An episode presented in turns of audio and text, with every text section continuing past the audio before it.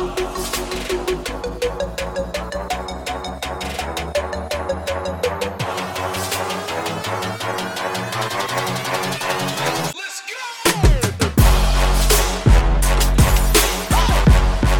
it is. Welcome back to the show. This is the ADF Underground brought to you by All Day Football. What's up, y'all? I am your host, Chris. They call me Chows. Welcoming you back to another episode. Last uh, last time we had the cast, we were discussing the AFC East.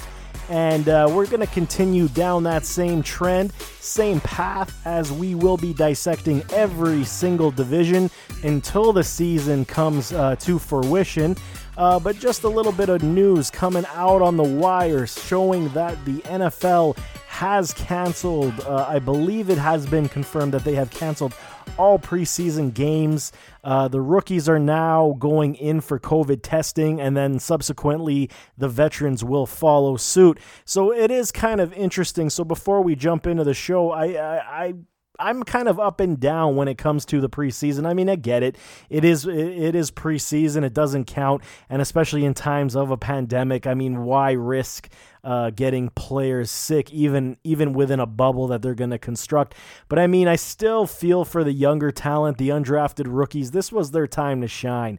I mean, even veterans who are still looking to and vying for a, a spot on a roster. I mean, this does hurt them as well. So I do anticipate the NFL will likely have uh, bigger rosters um, for the regular season, especially not only to handle any uh, players who do uh, test positive for COVID.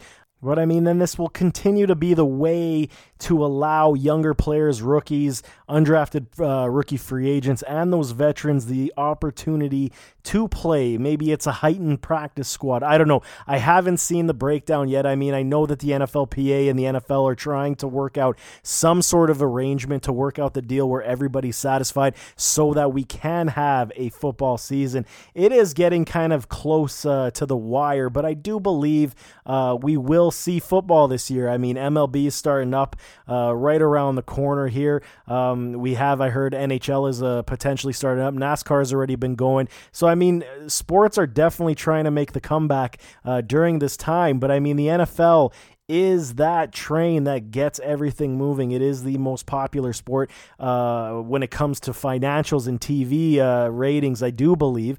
Um, so, I mean, without the NFL, I mean, that's going to be a big, big problem. So, I am curious to see how they do this. It is going to be interesting to say the least. But nevertheless, let's jump into the AFC South. This is a division I am extremely excited about simply because we have talent talented teams basically three out of four. I mean, I don't want to discount the Jaguars, but they're they're again kind of falling off and and and looking to be uh, that rebuilding squad since they traded all their talent for all that draft capital. But we'll start off with a team that I am extremely high on when it comes, especially to fantasy football. That is the Indianapolis Colts. So I mean a lot I've taken a lot of flack this offseason. I mean, if you follow me on Twitter, you've seen how much I've been pushing the Colts, how much I've been uh, excited about Philip Rivers.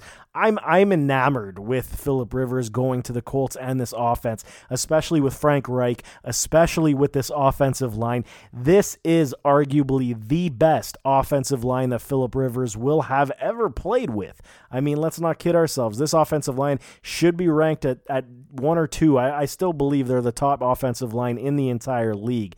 And when we start talking about Philip Rivers, everyone says, and I'm I'm in agreement. Everyone says his arm isn't what it used to be, and I agree. I mean, I'm not trying to say that Philip Rivers still has uh, full ability that he had when he was in his mid or late 20s. I mean, it's obvious age has taken its toll. But but when you see Rivers and what he was able to do with the Chargers last season, I mean, he still threw for what 4,600 yards. I get it. The interceptions were higher. I believe he went over 20 interceptions, but he is really, he is just a few seasons removed from throwing even, what, 42, 4,300 yards. And I believe he even went over that 30 touchdown mark. So, I mean, there still is ability and there's still something left in the tank for Philip Rivers. And with this offense, he has the ability to reassert himself as one of the sneaky dark horses, especially in fantasy play. Don't get that twisted. Don't sleep on Philip Rivers this year for all my fantasy uh, fans and listeners definitely he is one to to grab. But let's break down this offense. I mean, I get it. I've heard all the arguments suggesting that this receiving corps is too young, inexperienced, and they don't have outside of T.Y. Hilton the top end talent, and I agree. I mean, T.Y. Hilton is coming off the injury. Um, he is definitely looking to bounce back, and with Rivers as the quarterback, I think uh, the possibility is is more than likely for him to go back over a thousand yards. I think that if Philip Rivers can could have supported like he did with the Chargers, the Keenan Allen, the Mike Williams, uh, the Hunter uh, Henry. I mean, the Austin Ekeler. I mean, these were all passing players, pass catching players that were just eating up yards from Philip Rivers. So when you start talking about this offense, sure, will TYC double teams? It's very possible. But then you have Michael Pittman, the rookie. I mean, he's tall. He's he's very uh, what's the word? It's it's he's he's explosive in his own right. It's it's deceptively explosive. I think is the best way to, to categorize him. He, he's so lanky and tall. I believe I had him on my comp uh, coming in from my scouting reports uh, a, a, slimmer Plaxico Burress. And I mean, it's all over the tape. He high points the ball extremely well. He jukes so well for a, a very tall man. It, it's it's it's so strange when you watch his film because you don't think he is that quick or that fast, and then he gets by defensive backs and he's gone. Uh, I think he will add a very sound dynamic to this offense that they've never had. Um, and Philip Rivers now has his, his trusted jump ball man uh, at the receiver position. Of course, I have been preaching Parris Campbell as well. I'm a huge Parris Campbell guy. I think he's got skill for days, and the only thing that's held him back has been injuries.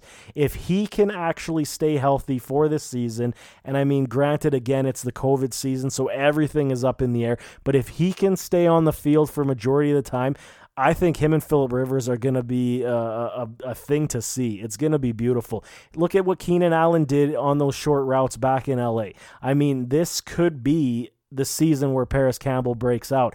I really even though they're not necessarily the superstar elite talents just yet outside. And I mean, we can't really call T.Y. Hilton elite either, but I mean, T.Y. has proven that he is more than reliable and consistent to put up those big numbers. So, I mean, there is potential here. You still have Zach Pascal. I mean, nobody's really talking about him, but he filled in quite admirably last season when everybody went down, when they had all those injuries, and, and he's also there. So, you have kind of a balanced wide receiver room. That, that's nothing to sneeze at. I mean, I, I do I, I, wish they would have went a little bit harder in free agency and got somebody like an Emmanuel Sanders.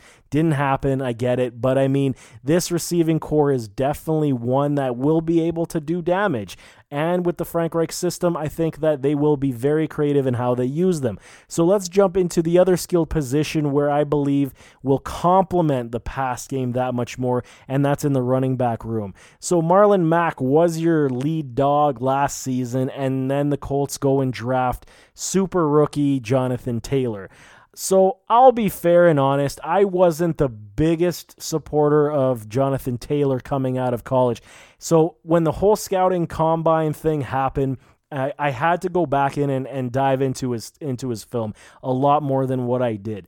And and when you actually start to dissect what he was able to do on that Wisconsin team, I mean, and then you see him putting up the numbers at the combine where he's he is such a big man and he was able to what I believe he was four four or four three. I mean, that's just blazing speed for a big man everything he does is is fabulous on the field. I mean, yes, okay, can he catch I, that's still a question mark. He wasn't used uh, to that degree as that pass catching back, but I think he's serviceable. I think if you swung it out to Taylor, he'll be able to catch the ball, but I don't think that'll be his role this season whatsoever. But his speed combined with power, combined with he has that shifty move to the outside. He's not going to juke you out of your pants, but he is that talented that he can actually make people miss as well. Um, but then you you team him up with Marlon Mack. You you you possibly have this one-two punch, and then you add Nyheim Hines into that mix as well. So Hines can can serve as serve as a, a wide receiver. He is a great route runner. I mean, I've had these discussions with my colleagues before, and if Nyheim Hines is in that slot with Parris Campbell, I mean, who are you going to defend if you're the opposition? This is this is a great problem to have if you're the Colts. Everything now on that offense with Philip Rivers, with Jonathan Taylor, all behind this massive offensive line. I mean, how can you not think that this team is going to make some noise. I mean, I think they're going to do a lot of damage. People are sleeping on this club. Yes, Philip Rivers is the question mark. I get it, but I'm still behind this man. I think his smarts will outweigh his sk- diminishing skill. I think that his interception rate will go down. He won't be forced to extend and make plays, uh, obviously, because he is not mobile. He never really was a mobile quarterback, but I mean, he's basically a statue back there now. Um, and, and if he has time to dissect, he still has the smarts to do it and and I think that's uh, that's exactly what's going to happen. The play action pass behind Taylor and Mack, I think, is going to be phenomenal. Um, I, I'm I'm really all on board on this offense. I think they're going to do a lot of good things um, come this season. And when we go to the tight end group, so here's the other guy that I've been talking. I mean, Jack Doyle is what he is. I think he's a good tight end. Is he anything above overly special? Maybe, maybe not. I'm kind of still on the fence about Jack Doyle, but the signing of Trey Burton is very intriguing to me. And I know he laid a, a an egg in Chicago after coming from Philly and all that hype that he was going to be the next coming great tight end. I'm still holding out hope for Trey Burton. I mean, he was injured. I mean, let's give the guy a break. Yes, that offense in Chicago didn't gel. I mean, uh, Mitchell Trubisky has his problems. So can we truly blame that all on Trey Burton? I mean, he he missed a lot of time in the medical room. Uh, the offense under Coach Nagy was uh, completely anemic the entire season. So I mean, how can we truly uh, uh, say that Burton was a was a bust, was a fail. I mean, I'm not ready to say that yet. I'm still holding out hope, and I think when even if you have a multi tight end set, I mean, there's so many options that you can do. You can look run heavy with Jonathan Taylor on double tight end sets, and then use the play action and burn people to either Doyle or Burton because they're both able to get open and stretch the field. I, I I'm I'm infatuated with this offense. I'm surprised that a lot of more people aren't talking about them. I think they're going to be one to be reckoned with in this division. I really, really, truly do. So when we jump to the defense of the Colts, I mean, this group got a lot better as well. I mean, we saw Justin Houston come over last season. I mean, you have uh, Darius Leonard. He is the stud at the linebacker position. But I mean, they also made a huge splash and they got DeForest Buckner from the San Francisco 49ers in that deal that sent that first round pick back to San Francisco. This changes everything, in my opinion. I mean, you are starting now to build a team the the right way. I mean, you're building now in the trenches. Your offensive line is fabulous, and now you're working on your defensive line. And this is exactly how you build a winner. I mean, it, they say it all the time. I mean, uh, teams are, are are better when they're built from the trenches out, and this is exactly what they're doing. So now you have the edge rushing ability of Justin Houston. You have the inside presence of DeForest Buckner, and then on top of that, now you have Anthony Walker was very good, and you have uh, Darius Leonard on the on the will. I mean, I think this is a very much improved front seven. I'm not willing to say that they're they're there at that point yet where they're going to take the next leap in their in their in their development but i think there's a lot of good working pieces here. I mean they might be literally on that front seven a, maybe two or three really sound key players off from being a very very strong club. When you jump into the secondary still think that might be your weakness on this club. They have T.J. Carrie. Yes they signed him.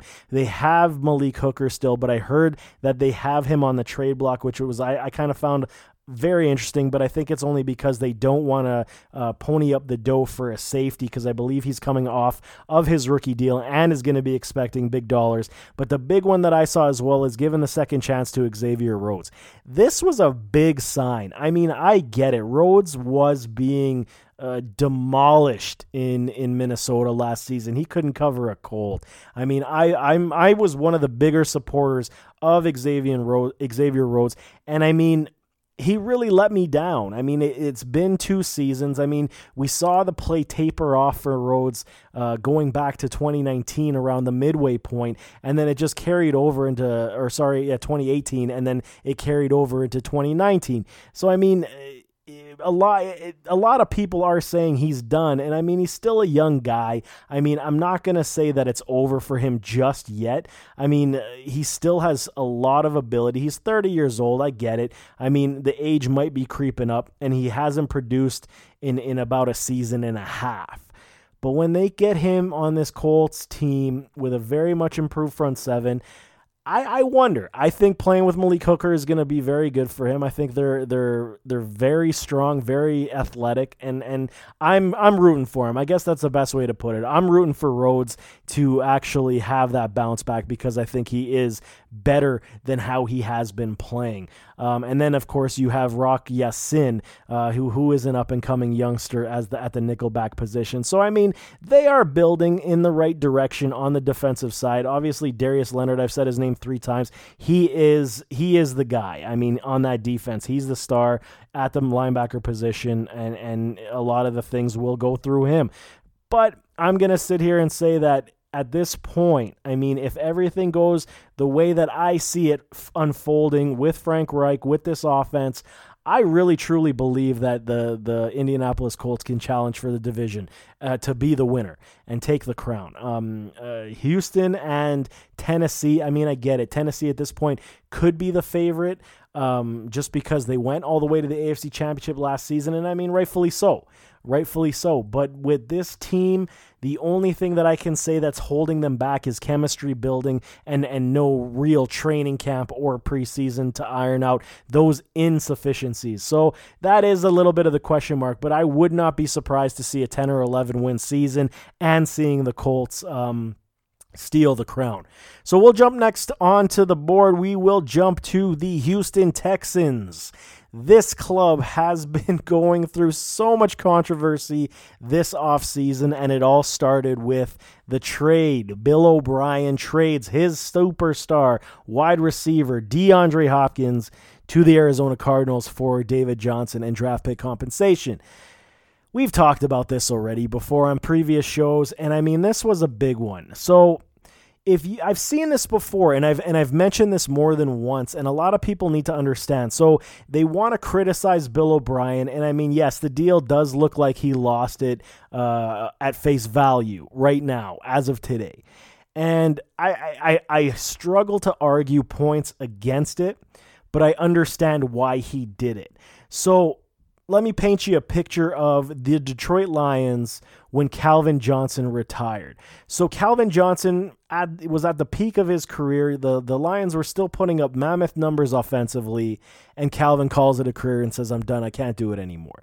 So what did the Lions have to do? They had to get better, and they brought in more weapons to balance the receiving corps. The Marvin Jones, I believe it was still Golden Tate, um, and and and company. I mean this is how the Texans now they've taken that page out of that formula and now they have built it in this degree. So yes, I do question their offensive line.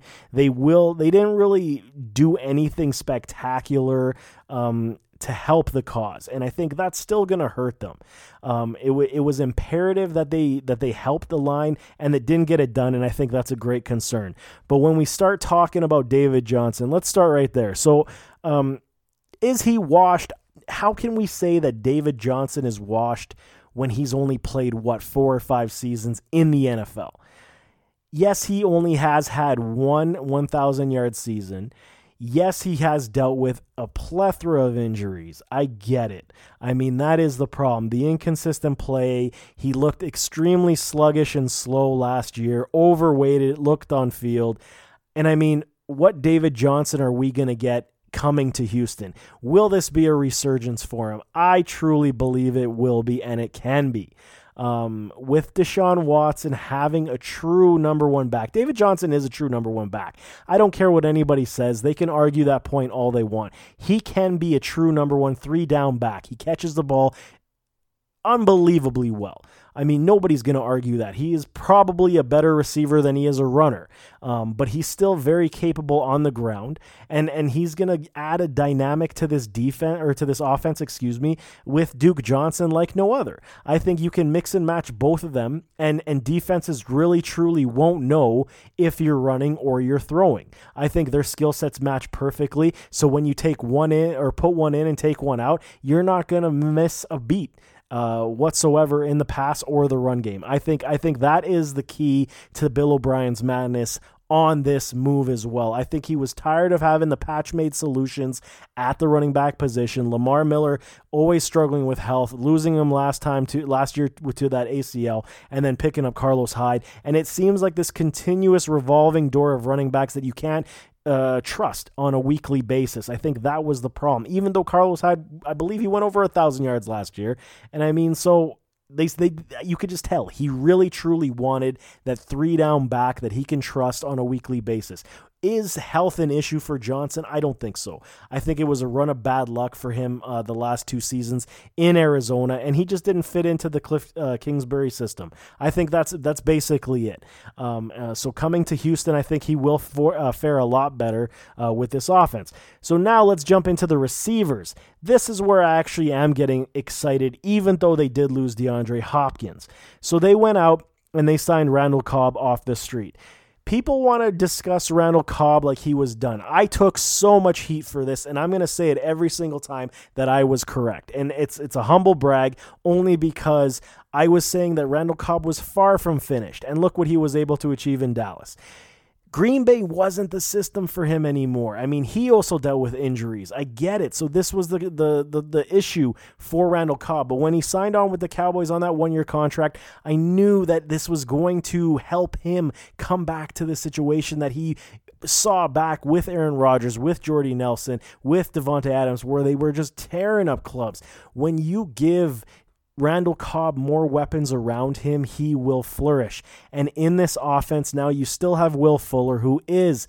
Uh, he's a he's a he's a very sound receiver, but what can we say about Will Fuller? He just can't stay healthy. If he could literally play 14 games to 16 games, you could see very strong statistics coming from Will Fuller.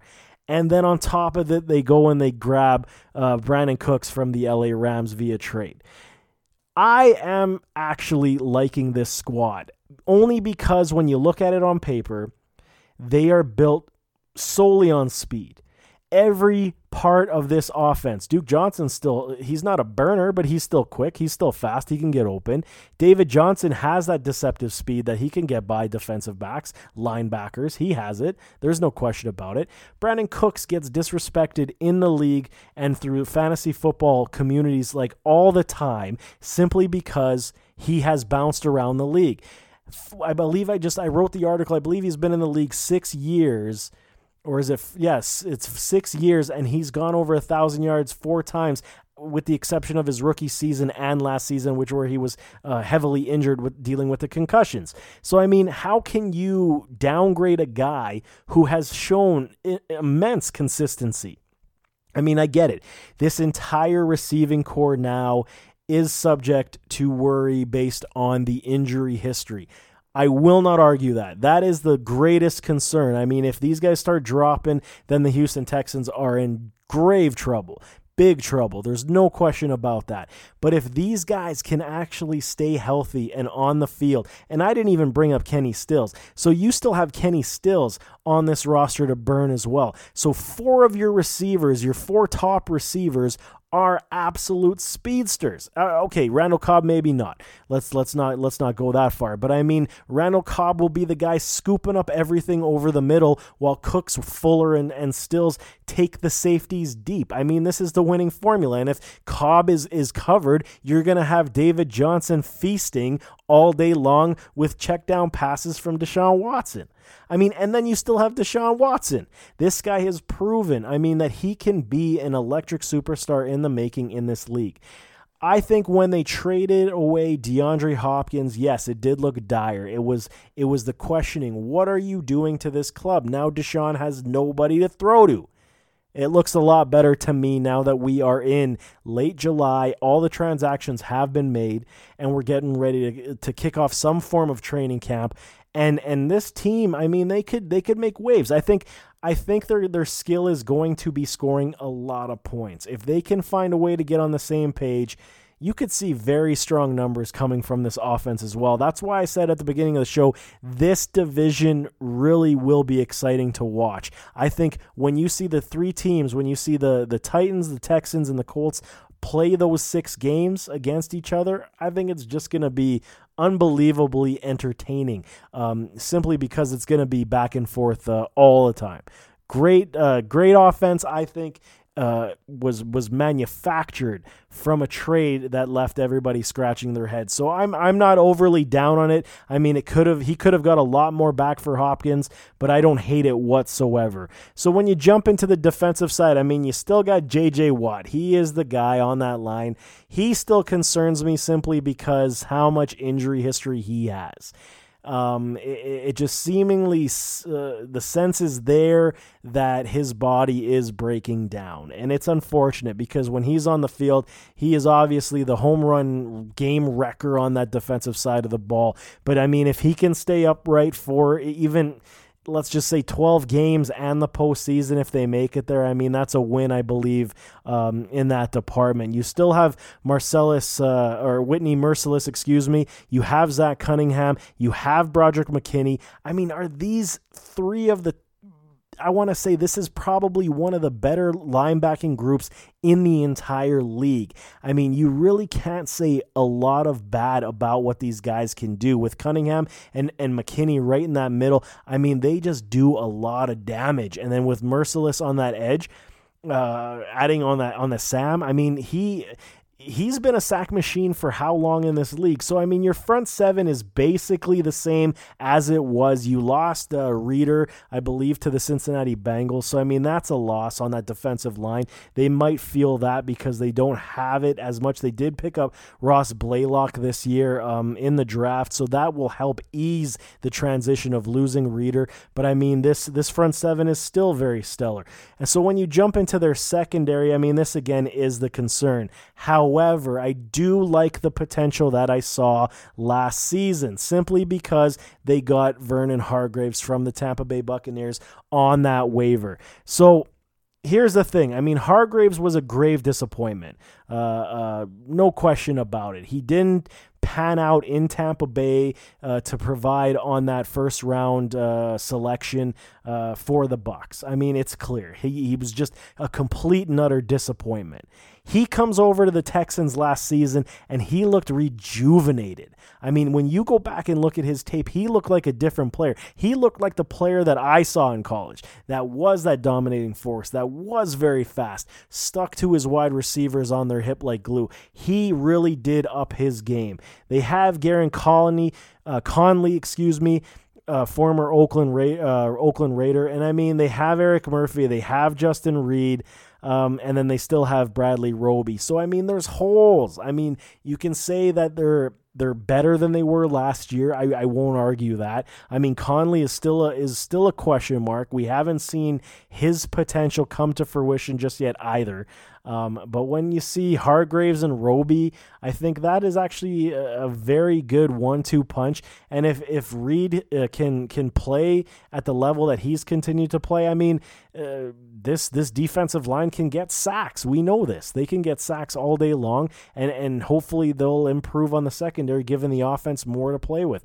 And uh, I I can't dis dislike anything about what I see from this Houston Texans team. I think they're built uh, I guess the best way to put it, how they're built, they're extremely balanced. Balanced is the key now. Uh, it, it's not the superstar. It's not this guy will make you pay in crunch time. This will be the go to guy in crunch time. I think you're going to find many guys making plays on a weekly basis, and it's going to be a different guy every week. Um, I, I think you're going to have see some consistency with these receivers. I think Cooks is being extremely undervalued in fantasy football. Randall Cobb is being uh, totally disrespected in fantasy football. I think if if you're listening and you're a fantasy player, I mean this is this is one offense that you should actually jump on because the value is off off the charts for these guys. So moving right along to the next team we have, and that is the Tennessee Titans. This is a very interesting club because the expectation is now extremely high for repeating the success that they had. Yes, they uh, squeaked into the postseason last year and then they rode the Derrick Henry train all the way to the AFC Championship, almost made it to the Super Bowl on that Cinderella run. What can we really expect from the Titans in 2020 after signing Ryan Tannehill to that big contract. Derrick Henry just signed, I believe, last week to his big contract. Um, you have AJ Brown, who is the up and comer. So you do. You have the three headed monster that you want, that you want to build your team around. Let's start with Ryan Tannehill, though. So last year, I was also preaching Tannehill. I when when he got signed on uh, in free agency to back up Marcus Mariota, I I went on record. It wasn't a popular opinion, and I went on record suggesting that Ryan Tannehill could do more with this offense than Marcus Mariota can in 2019. Um, so when when they did pull the trigger, we all saw what happened. I mean, I've said this before, and when we go into the new season, and the reason why I like Tannehill is simply because he's a smart quarterback. He's athletic. He can make plays. He can extend plays. Um, he, he he's gifted. I mean, he does struggle at times with coverages, but he is a gifted quarterback. I mean, yes, he is the wide receiver transition, but he is a two-time 4,000 yard passer in this league. That's nothing to sneeze at. I truly believe that if the system is tailored around him perfectly, which it was last season, you lean on the ground game, you open up the play action pass, this is where Tannehill is going to succeed. I, I, I think that they will do that again this season. I think uh, coach uh, uh, the coach will do things. Coach Vrabel, excuse me. I think he will do things relatively the same way. I think AJ Brown is ready to take that next leap to be that superstar. He was just lights out last season as a rookie. I mean, everything he did, he exceeded all my expectations of what I thought he could do on the field. He was very strong, very fast. He could get open. And when they started feeding him the ball, the production was just following him. The biggest question mark I have at the receiving corps is secondary help. So Corey Davis I mean, is the jury out? I mean, are we still talking about Corey Davis as a thing? I, I I struggle with it. I mean, he has the ability, he has the talent, but it just doesn't appear like it's ever going to come. Um, I, I, root for Corey Davis. I, I liked his game coming out of college, but it just isn't there. So perhaps if they make him the the wide receiver I mean, three. Can we can we put him as a wide receiver three? Let's bump Adam Humphries with more of a slot presence, but it's very difficult to do when you are such a run heavy team. You can't keep Adam Humphries on the field all the time. That's why I was kind of puzzled when he signed on with the club. But I mean, maybe we see something of a transition with the playbook where they add more because Ryan Tannehill will have more time um, to to add more to this playbook. It's it's very possible. So the downgrade does come on the offensive line. They did lose their uh, right tackle to the Cleveland Browns. I believe uh, Jack Conklin. Um, he's gone. So you still have Taylor Lewan. Uh, Lewan. You have Roger uh, Saffold. I mean, that's still your bread and butter. And then you did draft Isaiah Wilson to help ease that transition of losing Conklin. This is the big one, though. I mean, the, the Titans' offensive line has been pretty good for a number of years now. And I mean, losing Conklin was a huge shot in the in the gut. Um, but you know, excuse me, you know that they're gonna be still going with the key and and and feeding Derrick Henry. I mean, this offense has to be predicated through the ground. It's gonna be Derrick Henry once again. My only question mark with Derrick Henry is what what will we see from him early on? Because we've seen it now for many seasons where the Titans just can't seem to come out of the gates strong, come out of the gates fast, and they lose traction in the standings. And then they start to pile it on come week seven, week eight, and then they have a fabulous finish. I mean, we've seen this for what, two or three years now. And it's always Derrick, the Derrick Henry show in the second half of the season. I want to see it for a consistent 16 games. He did carry the ball 303 times last year, and that's a concern to me as well. Any running back who carries the ball over 300 times typically sees something of a regression in their numbers. I mean, can we really say that Derrick Henry is going to um, beat last year's numbers? I believe he had what 16, almost 1600 yards and 16 touchdowns around there. I mean, are we going to say that he's going to beat that this year? I mean, it's very difficult to say. I'm more of the opinion that I could see something around 1200 yards, 1300 yards. Touchdowns could still be the same because he will get all the goal line work. And I mean, let's face it, he's built like a Mack truck, and nobody's going to bring him down. Um, so that is the positive for Derrick Henry and the run game. They have this kid, uh, Darrynton Evans, that they drafted to replace Dion Lewis, and I think Evans has talent for days. He is the perfect complementary back. I did a lot of work on his tape, and and I mean when you look at him run, he's going full bore, full speed. And the way that he just changes direction is like he his body leans and then he just breaks it and goes even faster like he's not even slowing down on the accelerator. Unbelievable. I really do like this kid a lot. I do question how much he will see uh, in playing time because henry will be your guy. But like i said this could help ease Derrick Henry's workload to maybe around the 260 to 275 range. I mean, those those extra 40 carries going to uh, Darrynton Evans, I mean, that's going to give you a fantastic change of pace where, where, where teams in the fourth quarter are tired of getting piled on and beat down by Derrick Henry, and then you know the Titans put Evans in for the home run shot where they just can't keep up. I mean, that's exactly what I could see happening as well. The offense, I think, is is very good. I think that they will. Um, they will struggle at times against a very good defense, especially if Derrick Henry is getting locked down. Um, that's where I think you'll see Ryan Tannehill struggle quite a bit. Um, um, but if they can figure that out and they can get their play action game going and it's very consistent and running on high octane, I think you're going to see Ryan Tannehill succeed quite a bit to AJ Brown. I think that's going to be very good. Jonnu Smith is another player that I'm really excited about. The tight end finally getting his shot.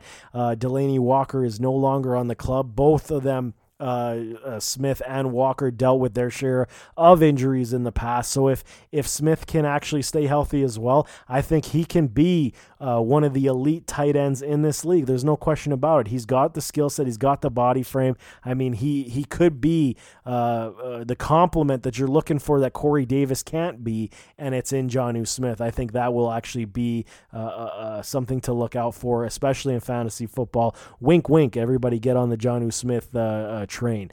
When it comes to the defensive side of the ball, this defense is still very strong, very strong. Jeffrey Simmons, he he's that guy that he's going to be the anchor on this defensive line. You have uh, Harold Landry, also the rushing specialist. You have Rashaan Evans. You have Jay, uh, Jayon Brown. You have Vic Beasley coming over from the Atlanta Falcons.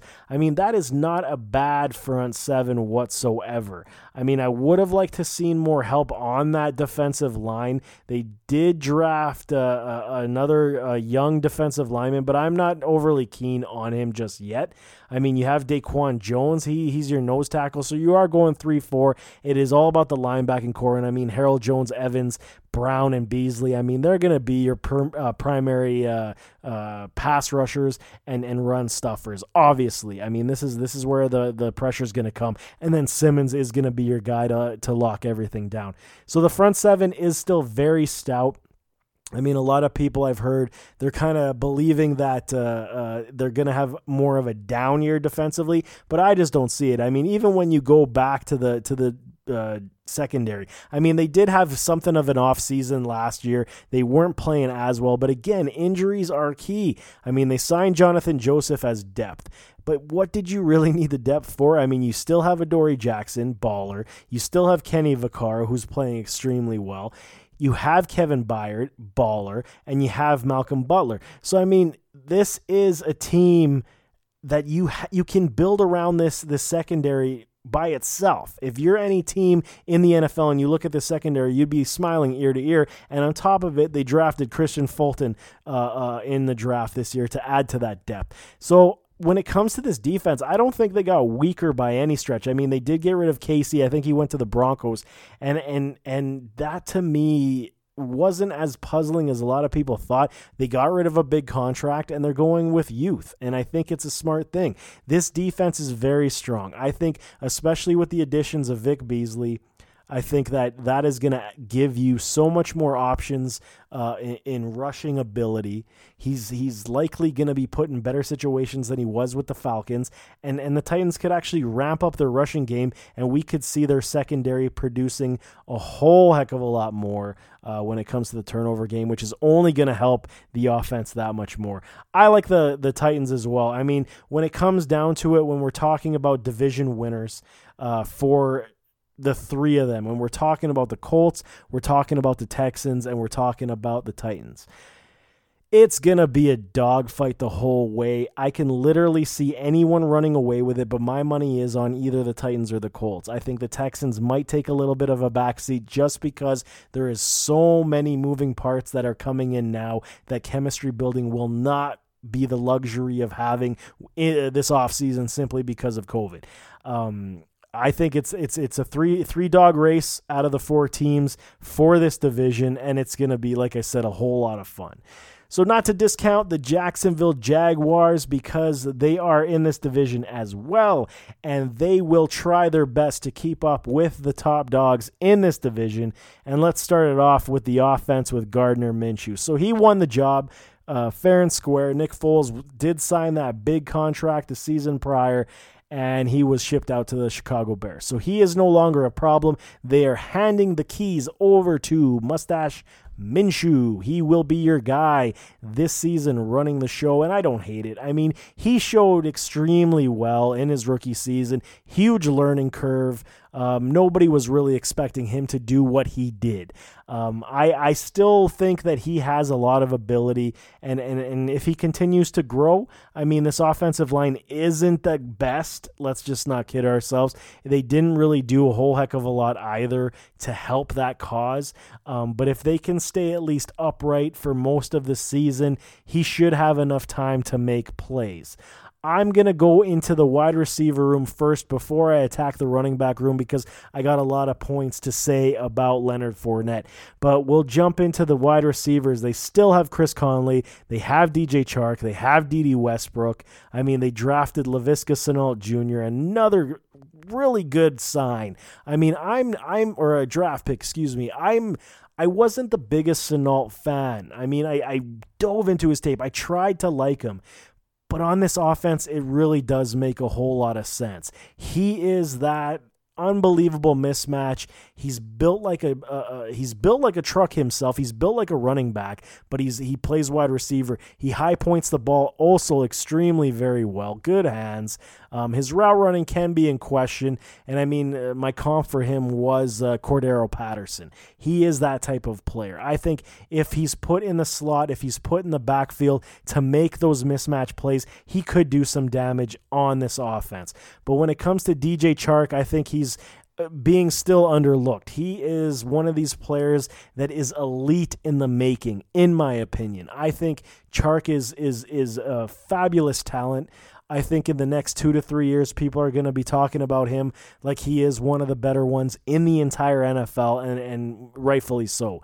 Uh, the talent is just off the charts, and if they can continue to feed him the ball, I think it's it's it's you're going to see wonders come. And obviously, Dede Westbrook, he's a great secondary piece. If he can uh, fix up his hands and his drops, I think he will be that much better. So when it comes to the tight ends, before I go into running backs, they did sign Tyler Eifert and they have Josh Oliver. I've always been a Tyler Eifert fan. Obviously, the biggest issue with him also is injuries like a lot of these players. I mean, but he's missed so much time with that back.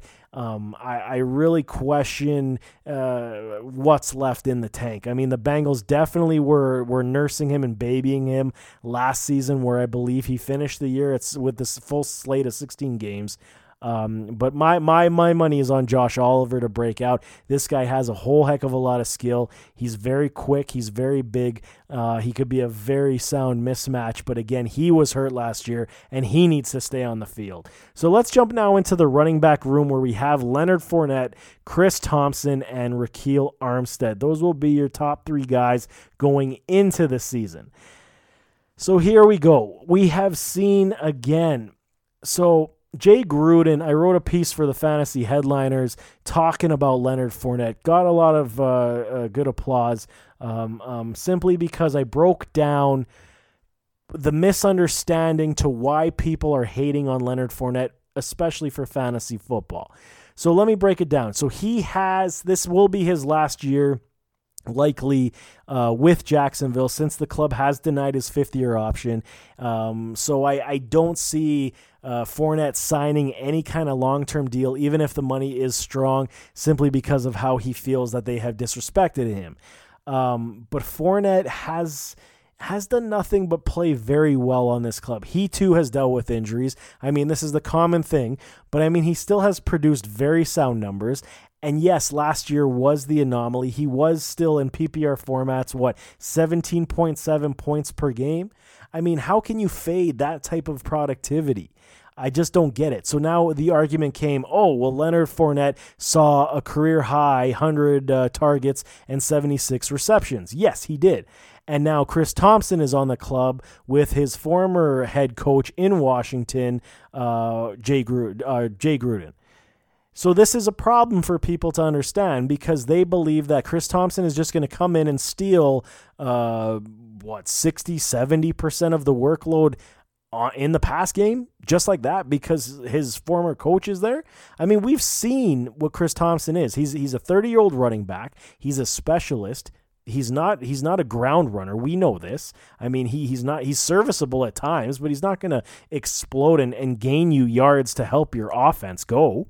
Uh, this is Leonard Fournette's job. Leonard Fournette has shown capability in breaking tackles, speed, getting to the edge. Now re- he added the receiving game to his to his repertoire. I mean, this is what Leonard Fournette is. He is the full package, and I'm I'm getting really frustrated when I constantly hear the the people bash Leonard Fournette like he isn't a sound running back. Leonard Fournette was a top, I believe, what five pick wasn't he a top five pick? I got to go look that up. I'm not going to quote myself on that one, but he was a top, he was definitely a top ten pick in the NFL draft. And and and and you're telling me simply because he's only been in the league what three years that you're gonna you're gonna sit there and tell me that he's a finished product? He's what 25 years old.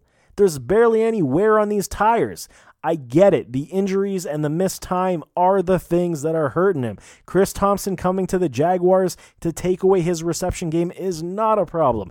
Even if he does take 50% of Leonard Fournette's target share, that's okay. So then now the question goes well, how can Leonard Fournette sustain because he only scored three touchdowns last season? This is why they hired Jay Gruden. They want to improve the red zone opportunity. They were near dead last in every red zone category last season, and that doesn't help because you had a rookie quarterback learning the system and they were never on the same page.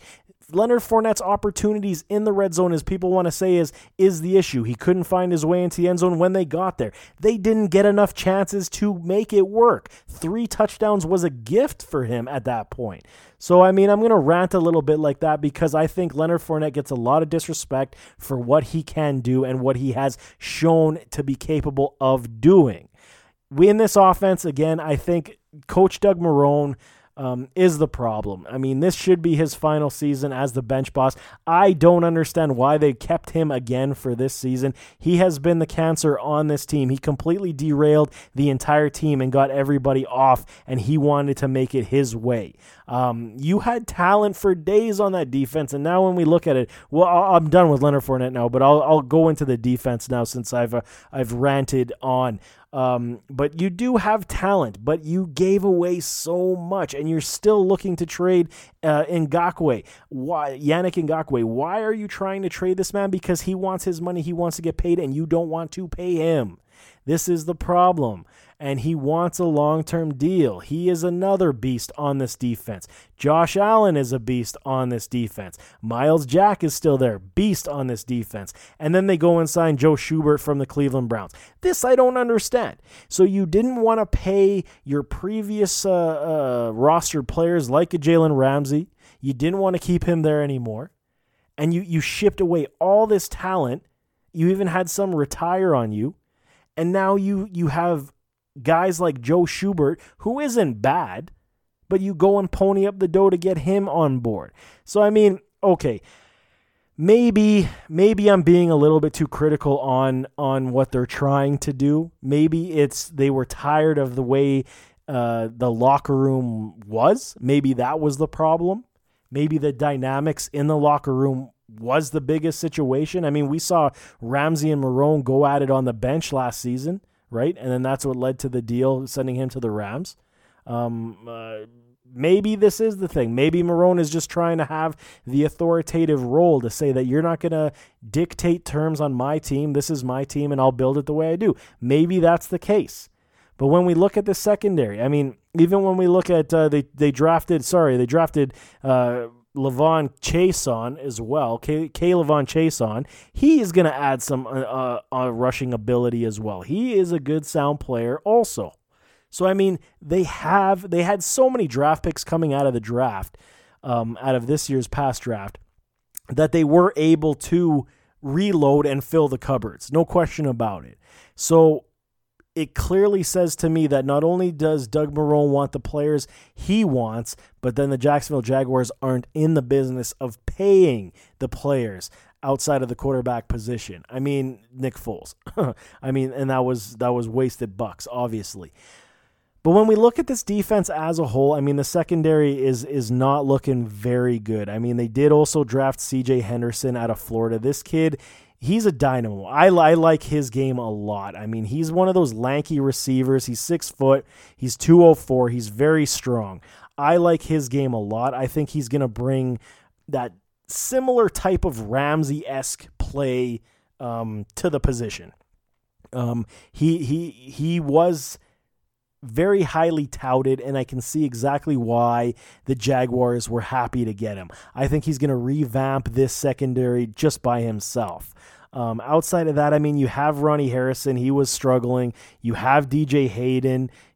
Okay. You have uh, Rashad Melvin. Okay.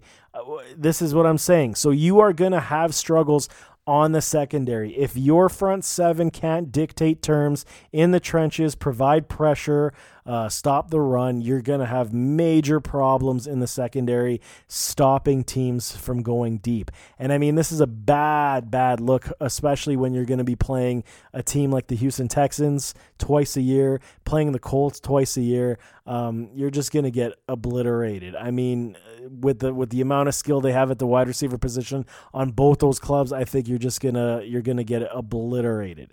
Um, so when it comes to expectations for the Jaguars, I mean they will. I think they'll be competitive in in a lot of contests. I just think that they're going to fall short simply because there's just not enough horses uh, to take them to the finish line. Um, when it comes to a lot of key players, I, I, I again I, I, like Leonard Fournette on this team for fantasy football. I like DJ Chark a lot for fantasy football, and I'm still hedging my bets uh, with uh, Josh Oliver. I think he's going to be something to watch. So, I mean, like I said, when you break it all down, this division is very strong. It's going to be very fun to watch, extremely fun to watch, and I'm and I'm I'm geared up. I, I think it's it's going to be great football, great great football.